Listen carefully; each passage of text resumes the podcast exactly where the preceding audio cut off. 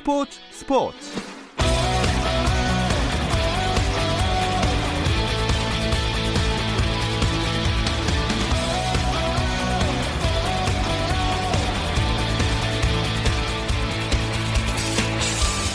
스포츠가 있는 저녁 어떠신가요? 아나운서 김종현입니다. 오늘 하루 스포츠계를 돌아보는 스포츠 타임라인으로 김종현의 스포츠 스포츠 출발합니다.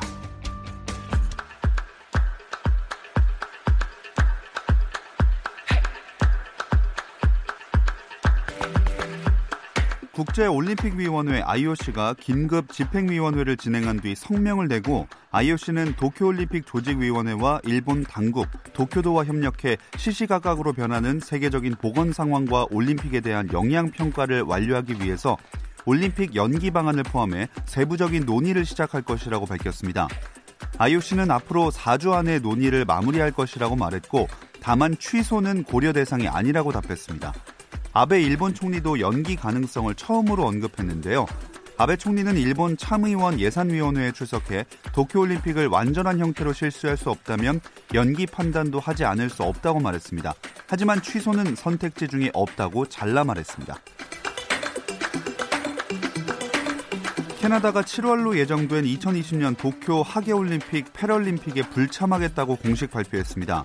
캐나다 올림픽위원회와 패럴림픽위원회는 도쿄올림픽, 패럴림픽 1년 연기를 긴급하게 요청한다면서 올림픽 연기에 따른 일정 재조정 등 IOC가 모든 복잡한 사항을 잘 풀어갈 수 있도록 전폭적으로 돕겠다고 성명에서 전했습니다.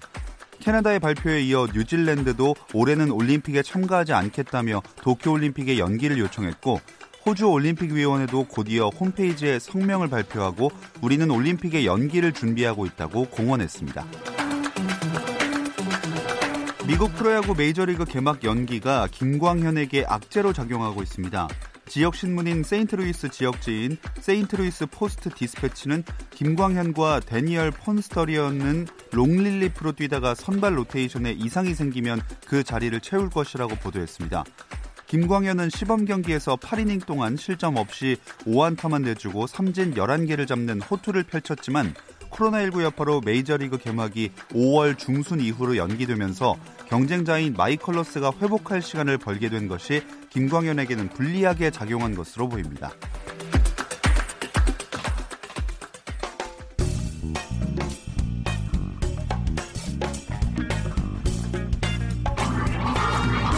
월요일 이 시간에는 저와 함께 야구 한 잔 어떠신가요? 편안하고 유쾌한 야구 이야기 야구 한 잔 시작하겠습니다. 일단 문화일보 정세영 기자 나오셨고요. 안녕하세요. 네, 안녕하십니까.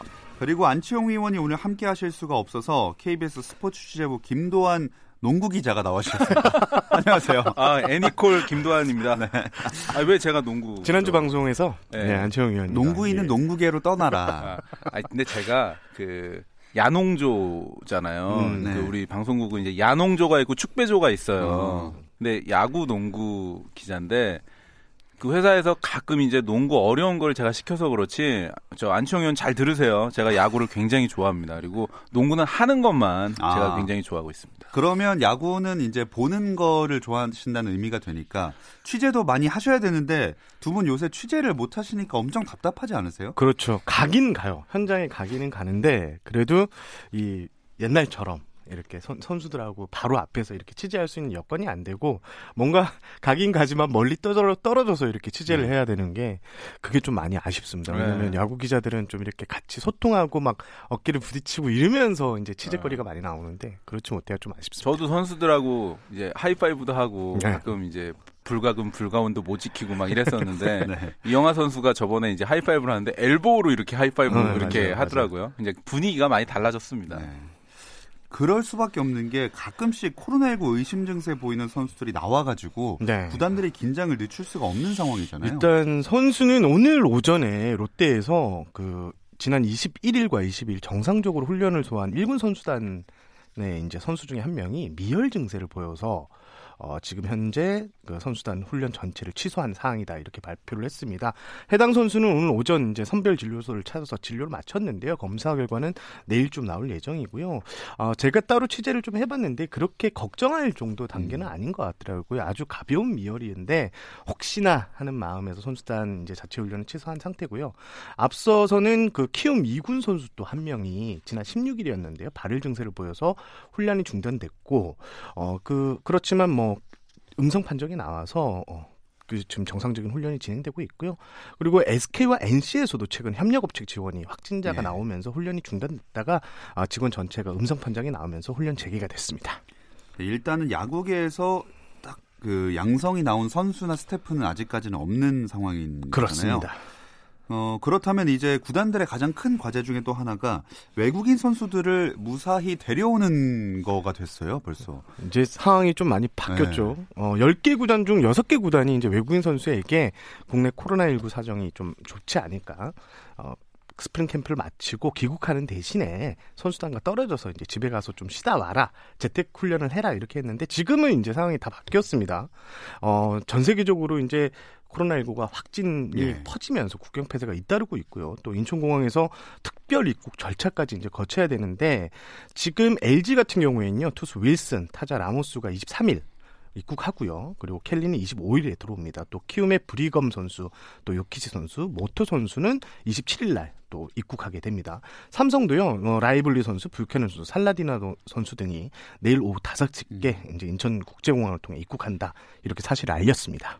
아마 가장 놀란 팀은 한화였을 것 같아요. 서폴드 선수 못 들어온 줄 알았잖아요. 그러니까요. 한화 이제 서폴드 선수가 결국은 다행스럽게 어, 태국 방콕을 이제 경유해서 모레 입국하는 게 확정이 됐으니까요. 그러니까 체드벨하고 호인 같은 경우는 미국 시카고에서 곧바로 들어오면 되기 때문에 뭐 별다른 게 없었지만 호주가 이제 자국민 출국 자제 권고령을 내리면서 그리고 예. 호주가 특히 오늘 이제 도쿄올림픽 불참 선언까지 그쵸. 하지 음, 않았습니까? 네. 그러니까 호주 상황이 굉장히 안 좋았었는데 서폴트 선수가 해결이 되면서 하나 이글스도 세 명이 모두 해결이 음. 됐습니다. 처음에 이게 나왔을 때만 해도 진짜 못 오는 게 아닌가 했는데 그러니까요. 다행히 이제 호주 대사관을 통해서 하나가 알아봤더니 이게 공고 차원이고 음. 어 그래서 이제 뭐 들어올 수 있다 이런 방, 저기 의견을 받았습니다. 그럼 현재 입국이 안 되는 선수는 없는 거죠? 사실상 없다고 음. 봐야 됩니다. 네, 특히 이제 가장 걱정됐던 팀이 이제 삼성 라이온즈 아니겠습니까? 음, 예. 대구 지역이기 때문에 그랬는데요.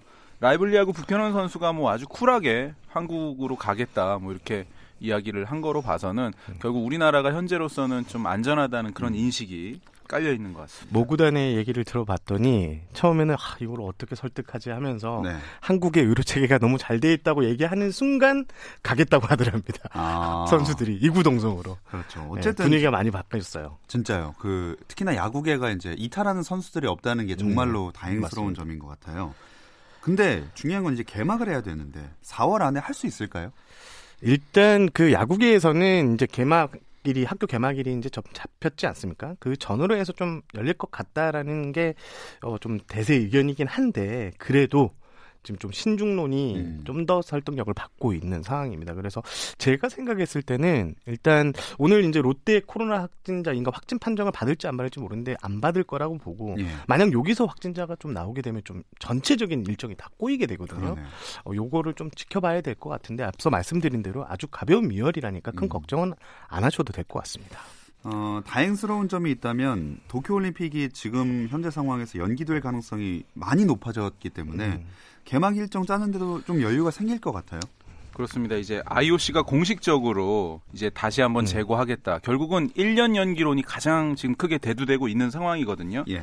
특히 이제 올림픽이 하게 되면 7월 24일부터 18일 동안 이 정지가 되는 그 스탑 기간이 생기는 건데 만약에 올림픽이 내년에 열리게 되면 이제 거의 3주 정도를 시간을 벌잖아요. 음. 그러니까 일본 야구가 제가 알기로는 4월 17일 개막론을 지금 신중하게 검토한다고 오늘 니칸 스포츠가 보도를 했거든요. 예. 그러니까 우리나라 같은 경우도 4월 17일 또는 4월 24일 중, 그러니까 4월 셋째 주 또는 넷째 주에 개막을 하게 되면 144경기 소화하는데 큰 음. 무리는 없을 것 같습니다.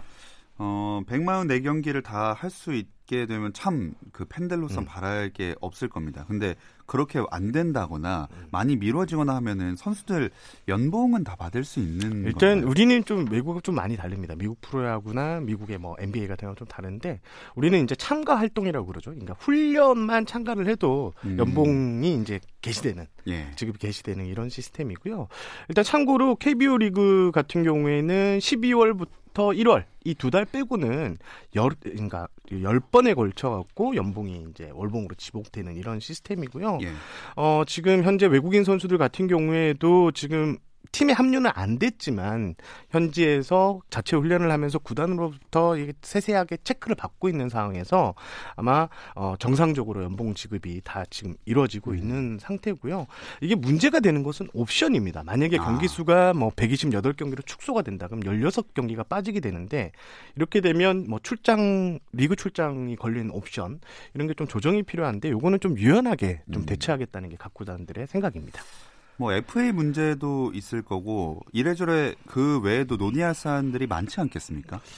FA 같은 경우가 사실 민감하죠. 이게 음.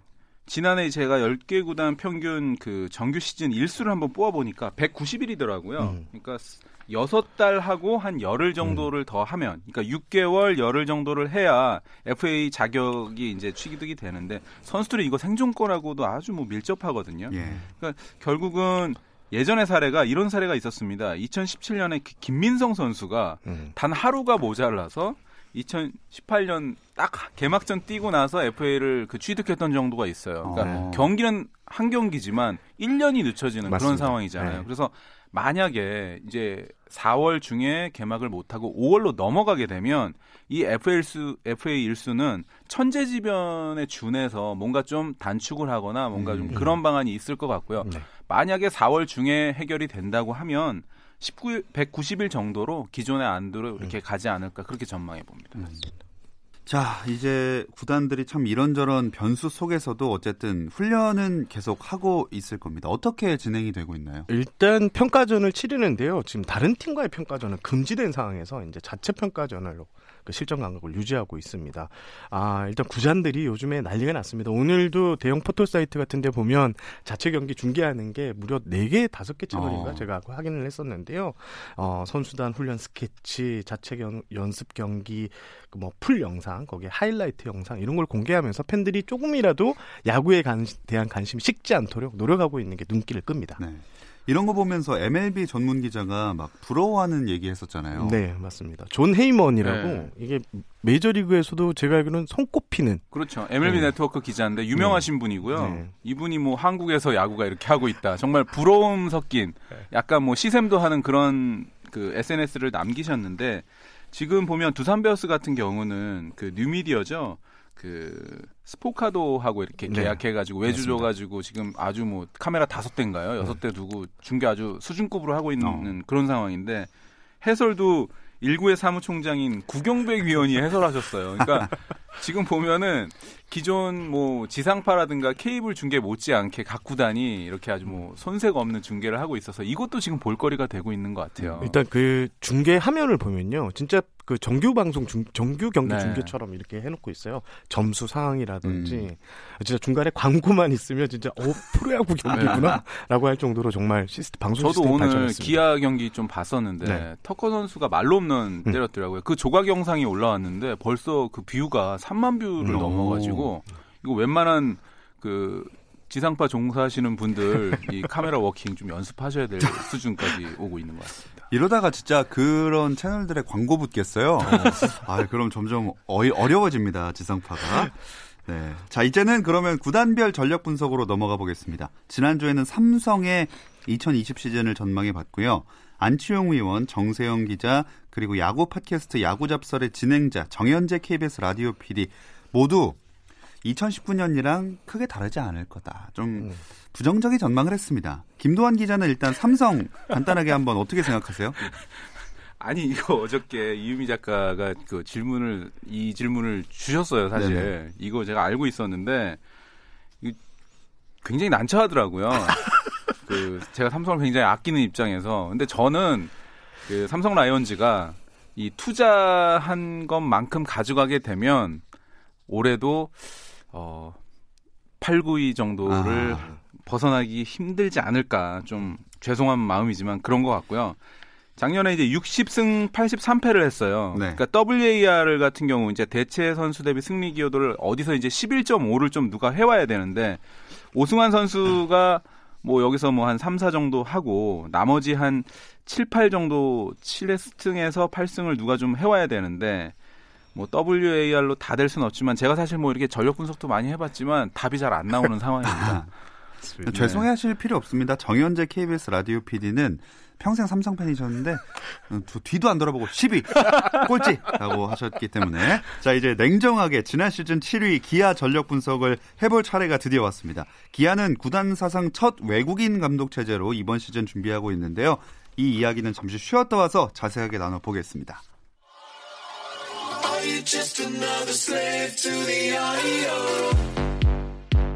국내 유일 스포츠 매거진 라디오 김종현의 스포츠 스포츠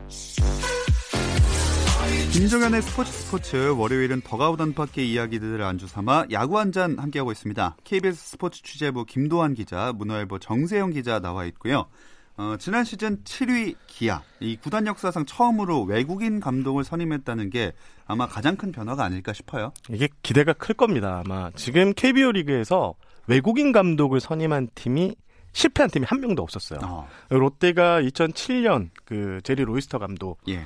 이제 부임했을 때 3위로 팀을 올려놨고요. 또 트레이 힐만 감독은 또 SK의 우승을 또 그렇죠. 안기는 이런 성공 사례만 있는데 기아도 지금 내심 우리도 외국인 감독을 선임을 했으니 좀 좋은 성적을 기대한다. 그리고 지금 기아가 좀 2017년 우승을 차지한 이후에 좀 여러 가지 우여곡절이 있었는데 그런 거 그런 좀 분위기를 만회할 수 있는 카드가 외국인 카, 감독이 네. 적임자다 이렇게 보고 있는 것 같습니다. 저도 뭐 윌리엄스 감독 좀 만나봤지만 제가 그 예전에 굉장히 좋아했었거든요. 메이저리그 홈런왕 출신이잖아요. 애리조나 다이아몬드 네. 백스 그리고 이제 김병현 선수하고 같이 챔피언 반지도 꼈었고 우리 국내 팬들한테 굉장히 익숙한데 그 조계현 단장이 그 뭐라고 하나요? 그 세신사? 그 네. 사우나 가가지고 이거 미는, 미는 거 좋아하시잖아요. 네. 근데 윌리엄스 감독이 그걸 하신다 그러더라고요. 오. 한국 문화를 좀 배워보겠다. 어. 근데 외국인들이 그거를 굉장히 좀 꺼린다고 저는 들었어요. 그러니까 낙지 먹는 거하고 네. 세신사한테 몸 맡기는 거 이거 좀 사실 굉장히 과감성이 좀 필요한 거잖아요. 그렇죠. 근데 윌리엄스 감독이 우리나라 문화를 그렇게 배우려고 한 점 저 굉장히 높게 사고 싶고 그 다음에 역시 외국인 감독의 장점은 외부자의 시선 그러니까 학연과 지연을 이제 배제해서 선수들 평가할 수 있는 그 점이 가장 그 핵심인데 음. 기아 타이거즈 선수들이 지금 청백전 하는데 몸 날리고 네. 허슬 플레이하고 그런다고 들었습니다. 어. 그러니까 오늘 제가 이제 중계에 봤을 때도 선수들이 의욕이 벌써부터 넘치거든요. 그러니까 부상주의보가 내려졌을 정도라고 하니까 외국인 감독은 우리나라에서는 정말 긍정적인 면이 많은 음. 것 같습니다. 제가 2017년에 SK 담당을 했을 때도 그때 힐만 감독이 처음 오자마자 네, 네. 스프링 캠프를 치르는데 스프링 캠프가 전쟁터였어요.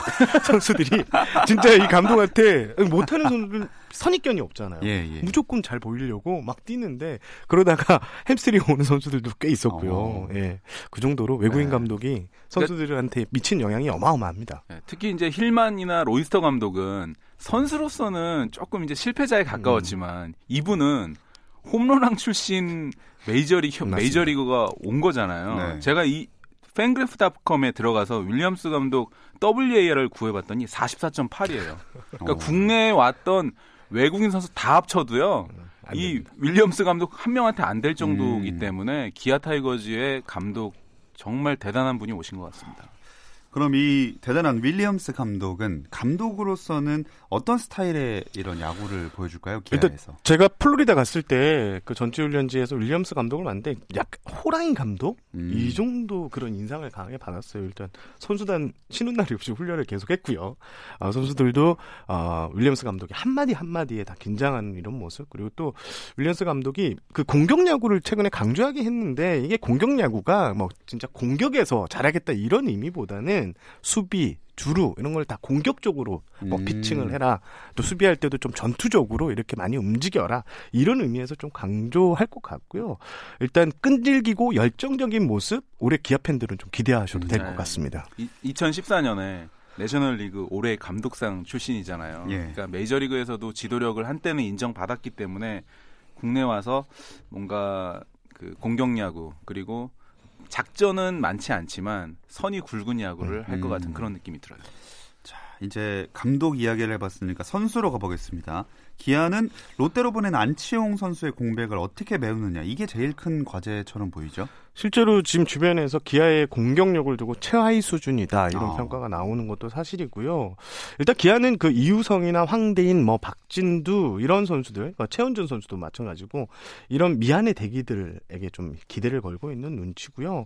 일단 안치홍 선수가 이루수였는데 안치홍 선수가 빠지면서 내야 개편을 실시했습니다. 박찬호 선수가 유격수로 가고 또 김선빈 선수가 이루수로 포지션을 전환했는데 요 그, 키스톤 콤비가 바뀐 것이 어떻게 변수가 될지 이것도 음. 좀 관심 있게 지켜보셔야 되고 일단 안치홍 선수의 공백은 그 주전 삼루수로 지금 낙점 사실상 낙점된 장영석 선수 작년 키움에서 전반기에 뭐 타점왕을 하느냐 뭐 이런 얘기 나올 정도로 어마어마한 활약을 보였는데 이 장영석 선수가 후반기에는 좀 지난 부진했거든요. 하지만 올 시즌은 진짜 캠프지에서 만났을 때 열심히 어, 준비를 하고 있었는데 장영석 선수가 아마 안치홍 선수의 공백을 메울 카드가 될 것 같은 음. 이런 예감이 듭니다.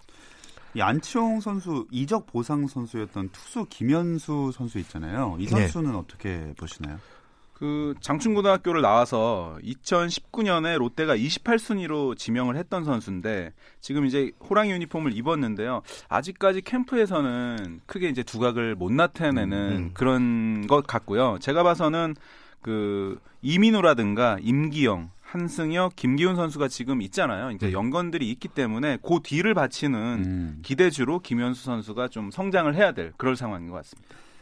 그러면 이제 다른 선수들, 뭐 나간 선수들이나 들어온 선수들 조금 더 얘기를 한번 해볼까요? 일단 그 나간 선수들은 이보모, 윤성민 선수 일단 은퇴를, 은퇴를 했죠. 어, 새로 들어온 선수는 변시원, 뭐 장영석 선수 아까 말씀드린 대로 거기에 나주환 선수 SK에서 또 음. 넘어. 변시원 선수는 개명한 선수, 변진수 선수였습니다. 네, 두산의 변진수 네, 선수였죠. 네, 네. 그러니까 두산에서 변진수하고 홍상삼 두 선수가 음. 아주 뭐 기대를 받는 선수. 변진수 선수는 그때 캠프에서 만났는데 일단 잦은 부상 때문에 이름을 또 이렇게 바꿀 음. 바꾸게 됐다 이렇게 얘기를 했고요. 일단 캠프 기간 동안에는 음, 변시원 선수가 아주 좋은 모습을 좀 보였고요. 저는 개인적으로 SK 담당을 오래 해서 그런지 나주환 선수가 선수. 역시 SK에서 아, 저 기아에서 상당히 좀 쏠쏠한 도움이 되지 않을까. 음. 나지원 선수의 장점이 이게 내야 전 포지션을 좀 소화할 수 있다는 거고 네. 거기에다가 펀치력도 있습니다. 한 방을 때려줄 수 있는 능력이 있어서 SK에서는 자리가 없었지만 기아에서는 쏠쏠한 유틸리티 자원으로 음. 상당히 활약이 기대됩니다. 그러니까 기아가 안치홍 선수를 잡지 않았다고 하긴 좀 그렇지만 안 잡은 이유 중에 하나가 안치홍 선수의 결국 수비 문제가 있었거든요. 음. 그러니까 전력 분석팀에 따르면은 이 RNG 팩터라는 게 있는데 이게 이제 마이너스 9.72가 나왔대요. 그러니까 평균 선수에 비해서 9.72점 정도가 마이너스가 되는 그런 수비 역할을 음. 했던 게 2019년에 안치홍이었다. 이렇게 풀이를 하는 거로 봐서는 수비에서 공격에서는 안치홍 선수의 공백이 있겠지만 음. 디펜스 면에서는 안치홍 선수가 약점이었거든요. 음. 그러니까 기아 타이거즈가 나주환 선수라든가 김선빈 선수가 2루로 오게 되면 2루를 지키는 나주환 나주환과 김선빈의 모습은 의외로 탄탄한 음, 모습을 맞습니다. 보이지도 않을까 그렇게 또 전망을 해봅니다. 외국인 선수 구성은 어떻게 보세요? 일단 지난해 기아 외국인 두 투수의 승수 합계가 15승이었어요. 네. 터너하고 윌랜드. 윌랜드가 8승했고 터너가 7승했는데 일단 주변에 그 외국인 전문가들, 저 기자 주변에도 전문가들이 있는데 네. 어, 브룩스 선수의 평가가 상당히 좋습니다. 오. 어. 일단 어, 브룩스 선수가 뭐 투심, 포심, 슬라이더, 체인지업, 커브를 던지는데 이게 다 그 어느 한쪽에 치우쳐지지 않고요. 딱 20%씩. 그러니까 모든 구종을 골고루 잘 어. 던진다는 어. 표현이 딱 맞고요. 일단 볼끝도 상당히 있어서 캠프 때부터 상당히 극찬을 받았던 선수라 브룩스 선수 좀 눈여겨 봐셔야 될 것 같고 간용 선수도 나름 어그 구단에서는 170이닝 이상을 좀 소화해 줄 수 있는 이런 체력이 좋은 스태미나가 좋은 선발 투수란 이런 평가를 나오고 있고 어 일단 타자 같은 경우는 조금 저는 좀 판단을 보류하고 싶습니다. 일단 좀 시즌을 봐야지. 예. 주로 순위 예측도 그렇고 약간 이렇게 한 발 빼시는 경향이 항상 있으시더라고요. 빼세요, 아주. 아, 아닙니다. 아, 좋습니다. 어, 그러면 이제 슬슬 마무리가 되어 가는데 기아에서 이번 시즌에 획이 될 것 같은 선수 누군가요? 기아가 다시 명가로서 부활을 하려면 양현종, 최용우 선수 이 두 선수의 어깨에 음. 달려 있다고 봅니다. 양현종 선수, 최용우 선수가 이게 올 시즌을 정상적으로 마치게 되면 FA 자격을 얻게 되거든요. 예. 재치득인데 어 일단 FA 로이드 기대를 좀 해봐야 될 것 같고 예. 어, 양현종 선수는 올해 막 걸린 게 너무 많아요. 국가대표도 음. 있고 어차피 도쿄올림픽 어떻게 될지 모르겠지만 국가대표 에이스로서 또 모습을 보여야 되고 그리고 지금 메이저리그 진출을 꿈꾸고 있기 때문에 그렇죠. 올 시즌 무조건 잘 던지려고 할 거거든요. 음. 그거에 좀 기대치가 있을 것 같고 최용호 선수는 올해 3번 타자로 변신하게 됩니다. 음. 4번 타자를 지키다가 지금 터커 선수가 4번 타자를 가고 공격력 극대화 차원에서 최용호 선수가 3번으로 갔는데 3번 최용호 선수가 어떤 모습을 보일지에도 기아 설력이 어, 성적이 달려 있다고 과언이 아닙니다. 저는 저세 명을 얘기하겠는데요. 예. 키움의 치어리더인 김한나 씨가 기아로 그 오셨어요. 그래서 저 아, 니 예. 기아 팬들이 이 얘기를 좀 꼭 해달라고 아, 해서 네, 굉장히 중요한 팩트인가 봐요. 이 팬들한테는 어. 그러니까 분위기 전환용으로 뭐 이런 그런 것도 있었고 아직까지 활동을 못 하고 계시네요. 근데 아 그러네요. 그러게요. 두산의 그 우승 DNA를 심어줄 홍상삼 투수 네. 제가 기대하고요. 그리고 좀 전에 얘기했던 4번 타자로 이동할 터커 선수. 터커 선수는 제가 작년에 취재하고 약속을 하나 못 지킨 게 있는데 맨손으로 그 치잖아요. 음. 올해 제가 그 장갑을 하나 좀 선물해드리려고. 근데 이제 저희 사회인 야구에서 쓰는 장갑이라서 이거 쓰실지 모르겠는데 그러니까 맨손으로 이제 치면 아플까봐 제가 터커 음. 선수한테 꼭 선물을 올해 음. 약속하면서 4번 타자가 된 터커 선수의 맹활약을 한번 기대해 보겠습니다. 아, 좋습니다. 제일 중요한 질문입니다. 지난 시즌엔 7위였죠, 기아. 올해 몇 위 예상하십니까? 난감한데 제가 먼저 하겠습니다. 어, 네. 저는 5위. 5위. 오, 두 아, 계단이 올라가요? 이게 토종 에이스가 팀에 있다는 것은 언제든지 팀이 치고 올라갈 수 있는 원동력이 되고, 되거든요. 외국인 두 투수가 어느 정도의 성적만 올려주면 양현종 선수가 하드캐리를 할 것 같다는 음. 그런 기대감 때문에 저는 5강 후보가 충분히 될 수 있다. 이렇게 판단을 하고 싶습니다. 김도환 기자. 아, 저는 얘기하기 그런 게 저하고 일치했어요. 음. 아, 진짜요? 네. 5위. 지난해 기아가 홈에서 39승 33패, 원정에서 그런데 23승 47패를 했습니다. 올해는 원정 부분만 조금 가다듬고 선수들 이제 맷 윌리엄스 감독을 기점으로 해서 뭐 제2의 노피어 정신, 정말 두려움 없이 음. 부딪히는 정신이 있다면은 가을 야구가 한번 가능하지 않을까. 특히 이 어. 외국인 감독이 심어놓은 그 정신, 이 스피릿이 다르거든요. 그러니까 맞습니다. 결국 로이스터 감독과 힐만 감독의 사례에서도 봤듯이 우리 국내 프로야구에서는 이 외국인 감독이 히딩크 감독 역할을 충분히 할 수 있거든요. 어. 그래서 저는 가을 야구가 가능할 것 같습니다. 외국 감독이 있던 팀들이 모두 5강을 갔어요. 지금 돌이켜 보면. 로이스터 감독은 세 번 다 4강 안에 들었습니다. 음, 맞습니다. 여태까지는 10위부터 지난 시즌 8위까지 비슷비슷한 성적을 예상했는데 기아는 무려 5위 이제 치고 올라왔습니다. 아, 앞으로의 전력 분석 그럼 어느 팀은 떨어져야 되는데 어느 팀이 떨어지게 되는 건지 한번 기대를 해보면서 야구 한자는 여기서 마무리하도록 하겠습니다. 문화일보 정세영 기자, KBS 스포츠 취재부의 김도환 기자 함께했습니다. 고맙습니다. 감사합니다. 고맙습니다. 내일도 저녁 8시 30분 함께해 주세요. 김정현의 스포츠 스포츠.